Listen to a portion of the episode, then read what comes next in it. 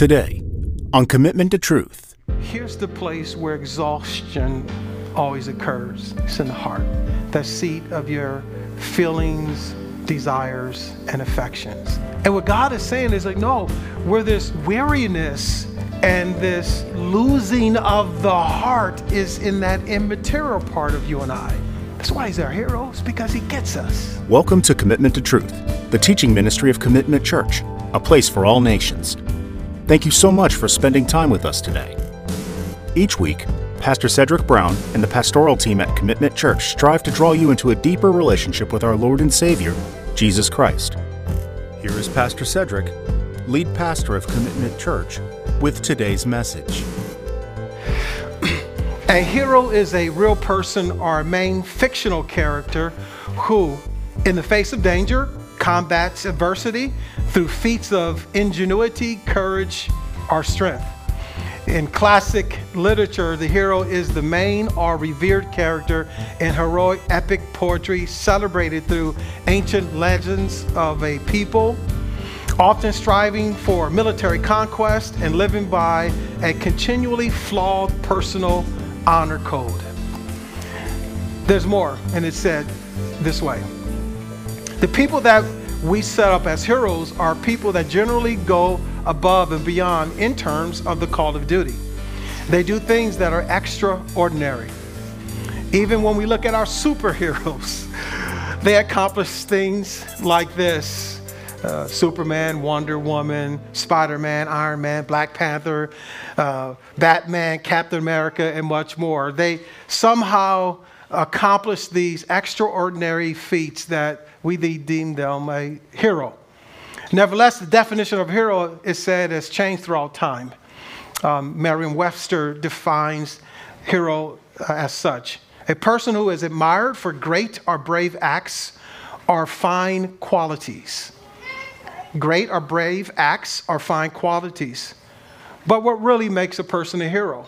Uh, someone said it this way A hero is selfless, a genuinely good person, a person someone uh, who someone who gets the undivided attention of all of us and causes change. Someone willing to risk their own life to save another. But in hebrews it reads it this way. Hebrews chapter 1, verse 1 reads it this way.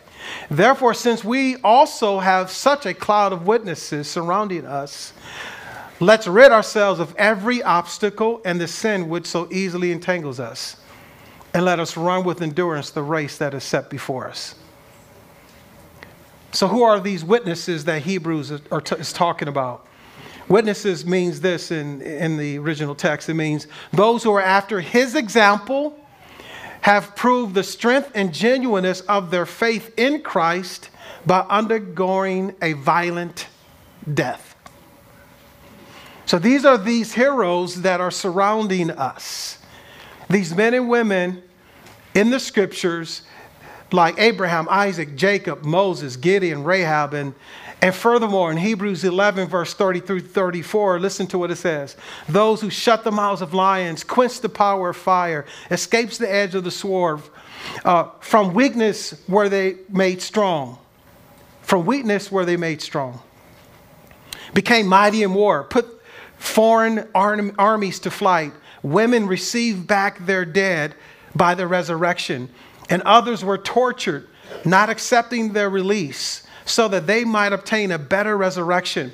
Verse 36 says, And others experienced mockings and flogging and further chains and imprisonments. Listen to verse 37, what it, go, what it goes on to say.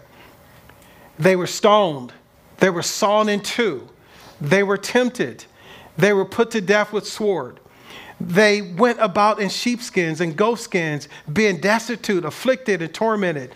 People of whom the world was not worthy wandering in deserts, on mountains, and sheltering in caves and holes in the ground. And all these, having gained approval through their faith, did not receive what was promised because God had provided something better for us so that apart from us, they would not be made perfect. So they did all of these heroic feats waiting for Jesus, not even having a chance to set their eyes on him. willing to be sawn in two, waiting for the promise that we celebrate today. So we should be encouraged, right? We should find endurance from these uh, heroes that are mentioned in the text that are surrounding all of us still today. But there's only one hero that we should look towards. He's found in Hebrews chapter 12, verse 2, which says, Looking only at Jesus. Even though these wonderful heroes are around us, even though you may wear comic book characters on your chest and they're your superhero, right? And we all go there, we're all kids at heart.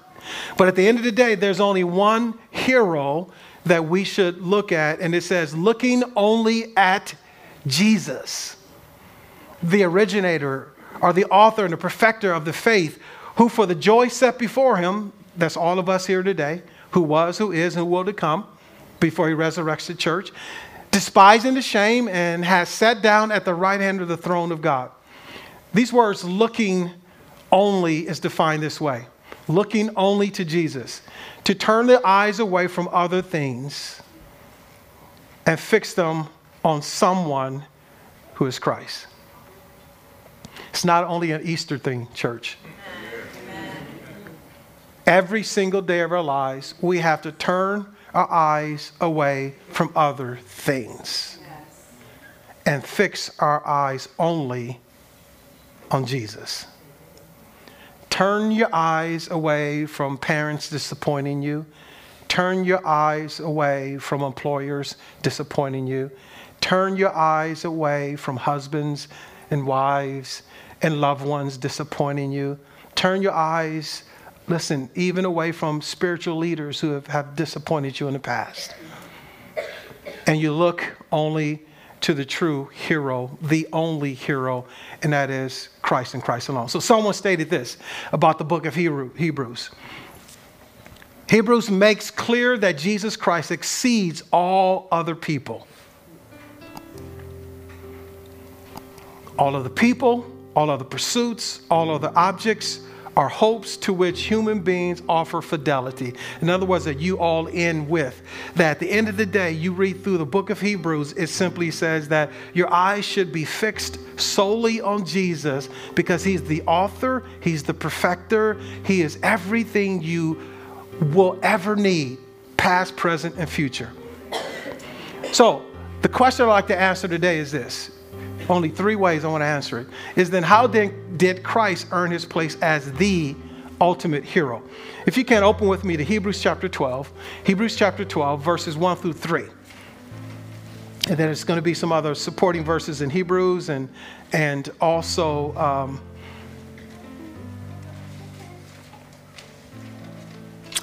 other places. Thank you for joining us for today's message from Commitment to Truth. We'll continue with the second part of the message right after this. Hello, my name is Norberto Colon Jr., and I'm a ministry leader for the worship ministry at Commitment Church, a place for all nations. I would like to personally invite you to come to one of our events this month. For the latest events, you can visit commitmentchurch.org/events. And if you and your family are looking for a church, we're here on Sundays at 9 a.m. and 11 a.m. Thank you again for joining us for today's message from Commitment to Truth. We now return for the second half of our message. Hebrews chapter 12, verses 1 through 2, it says, Therefore, since we also have such a great cloud of witnesses, remember we talked about that, surrounding us, let's rid ourselves of every obstacle and the sin which so easily entangles us. And let's run with endurance the race that is set before us, looking only at whom? Jesus the originator or the author and perfecter of the faith, who for the joy set before him endured the cross, despising the shame, and has sat down at the right hand of the throne of God. Verse 3 For consider him, meaning Jesus again, who has endured such hostility by sinners against himself, so that you will not grow weary and never lose heart. How did Christ earn his place as the hero? Here's the first found in verse 2 Christ is the faith. He is faith. He is the faith. Everything outside of Christ is not faith, if you would. It's not true. It's falsehood. It's fiction. It's temporary. And that's why you look deeper. It says he is the originator and the perfecter of faith. So he's the one who began it, and he's the one who does what? Sustains it. The original perfecter means this He is the creator, He's the sustainer, He is the consummator of faith in the hearts of God's people. He's the originator of the faith. Some, some, uh, some Bibles may read it, He's the originator of your faith, but He is the originator of your faith, but He is the originator of the faith. Amen. Faith, period. You see, Christ tasted death for everyone to become the originator meaning he become the originator in everyone's life, and so that we could become brothers and sisters in Christ.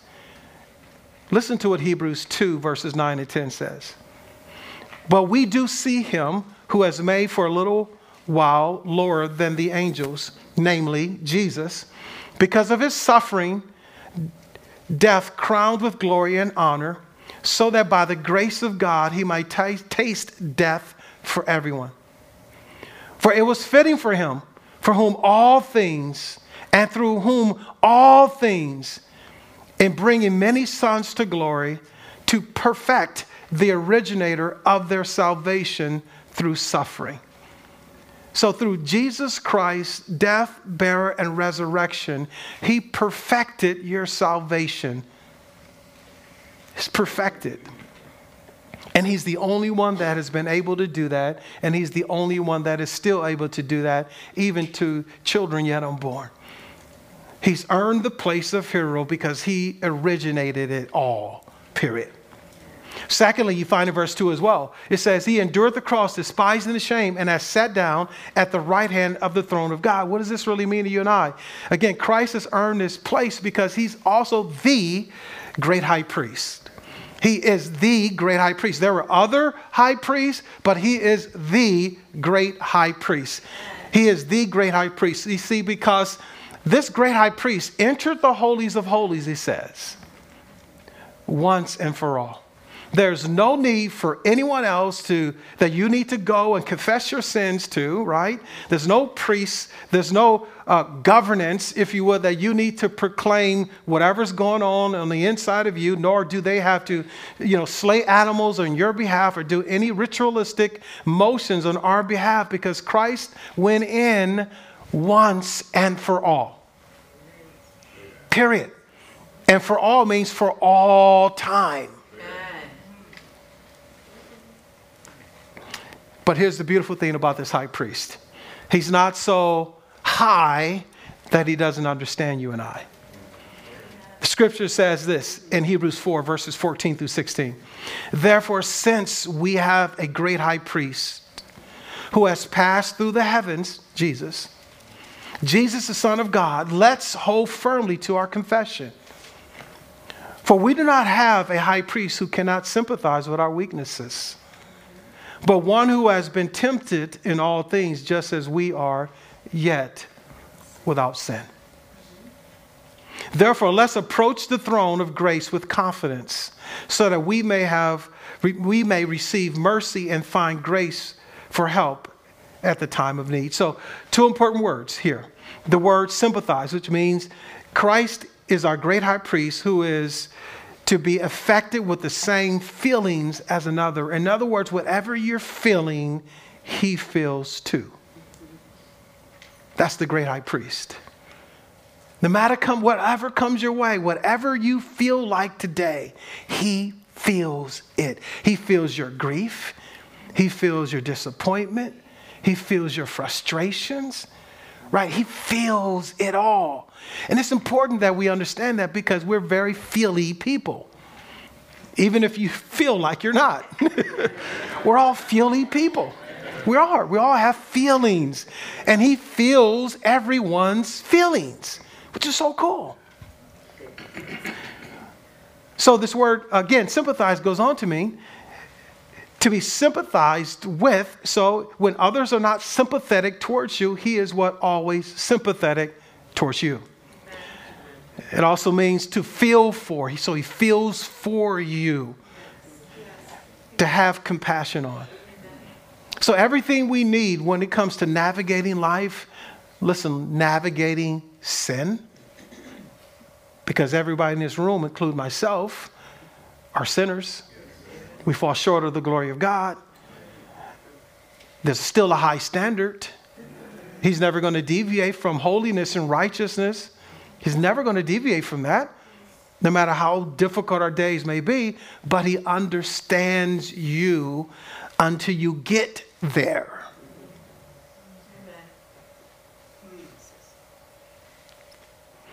The next word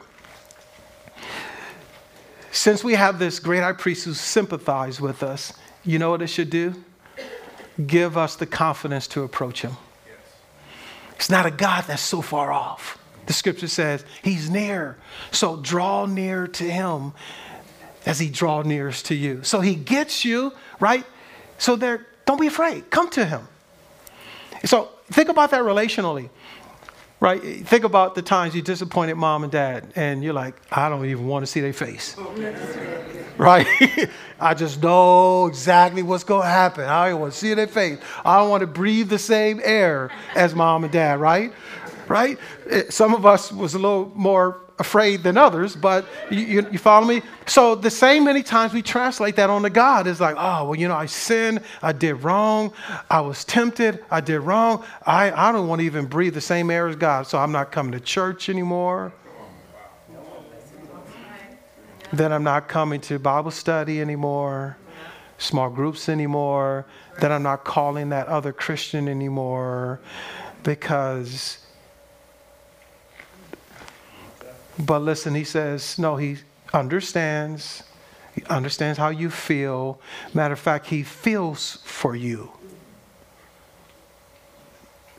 So come to him and approach him with confidence. So, where confidence means this the freedom in speaking. The beautiful thing about this high priest that God has given us through Christ is you can say whatever you're feeling. And chances are, if you're not saying whatever you're feeling, he already knows what you're saying before you say it. So you might as well just go ahead and be honest with him and just have the freedom in speaking. That's the beautiful part of prayer. You have the freedom in saying whatever's on your mind. It also means this the unreservedness in speech. So there's this many times we approach God, and many, many times in this reserved context. I get it, He's holy, absolutely. But He knows you. He knows me. He knows us. He knows when you're upset. He knows when you're frustrated. He knows when you're disappointed. He knows when other people disappoint you. So don't fake it. Just be real. It also means open without concealment. So, that, in other words, my heart is completely open before God. Just, I'm not concealing anything. I'm an open book. Last part of the definition means this without ambiguity. In other words, don't go in there trying to disguise what you really feel, right? Free and fearless and confidence, cheerful, courage, boldness, and here's the last word assurance. You go in knowing that your great high priest understands you and you have great assurance that he does. That's his promise. That's why he's our hero, it's because he gets us. He gets us. Hello, my name is Sarah Vega, and I am the Administrative and Executive Director here at Commitment Church. I hope you've enjoyed today's message by Pastor Cedrick Brown. If you didn't know, Pastor Cedrick also sends out encouraging videos weekly. We call these the Weekly Wire. We can send these encouraging videos directly to you by subscribing at www.loveallnations.org. Here's an example of the encouragement you'll receive. Hello, everybody. This is Pastor Cedrick of Commitment Church with another Weekly Wire. I remember back as a young married man desiring my wife Lisa to give me every single thing I thought I needed, I thought I wanted. And of course, she responded with everything, right? Of course not, right? And because she didn't respond to me as I wanted her to respond to me, there was this letdown. And I'm sure she could say the same thing about me, right? Is that I didn't give her everything that she needed, and then there was a letdown on her part. But then here I am as a professional athlete, thinking that, okay, if I can win this starting position, if I can make to the Pro Bowl, if I can have this long, awesome career as a professional athlete, then everything will be just fine. But of course, never turned out the way I wanted it to, then there's another letdown. Enter corporate America, right? Work hard, work diligently, think that I deserve the promotion. And of course, uh, apparently my boss didn't think I deserved the promotion. And there we go, another letdown. Or maybe, maybe he can give me more money because I'm a diligent worker, right? And again, another letdown. As you can see, I've had tons of letdowns in my life, and I'm sure you have too as you go out and pursue people, places, and things, there will, will inevitably be letdowns and disappointments. But Jesus promises this to us is that he can give us this peace. Listen, that the world cannot give us, nor can they ever take it away from us. This peace that surpasses all comprehension and, and that, that it can rule our hearts and our minds and then once it starts ruling our hearts and our minds on the inside, then it begins to govern us on the outside. And that's what I've learned. I've learned that at the end of the day, as I pursue hard the peace of God through God in Christ, uniquely, I began to have this unspeakable peace that surpasses all of my comprehension, all of my understanding. It rules me on the inside, and somehow finds its way on the outside, ruling those things that are super important to me. So the next time you are seeking out that elusive completeness, fulfillment in, in people and places, both privately and publicly, can I encourage you to pursue hard the person of Christ?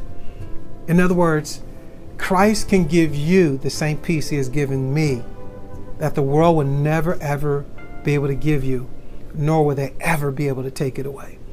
Because it's a peace that surpasses all understanding, and it should be able to have the opportunity to rule your heart and your mind on the inside. Make sense? So if you have a friend or family member that maybe is struggling in this area, and maybe they're chasing after the wind and, and desiring other things, but but there's letdown after letdown after letdown. Please let them know that there's a peace that they can have that will surpass all comprehension, and it can truly rule and govern their hearts and their minds. And that peace only comes through Jesus Christ. We hope you enjoyed this sample of our weekly wire. Again, to subscribe to your weekly inspiration, refreshment, and encouragement, please visit www.loveallnations.org. Thank you again for listening to our series, From Commitment to Truth, the teaching ministry of Commitment Church, a place for all nations. If you want to listen to the previous messages in this series, or if you want to hear messages from other series, visit Commitment Church on YouTube or Pastor Cedrick Brown on Spotify, Pandora, or other podcast providers. You can also visit us on our website, commitmentchurch.org. And if you live in the Philadelphia, Delaware, or South Jersey area, we would love to see you in person as well. You can attend any of our services by visiting us at 2 Berlin Road South, Lindenwold, New Jersey 08021. Thank you again for listening, and have a blessed and wonderful day.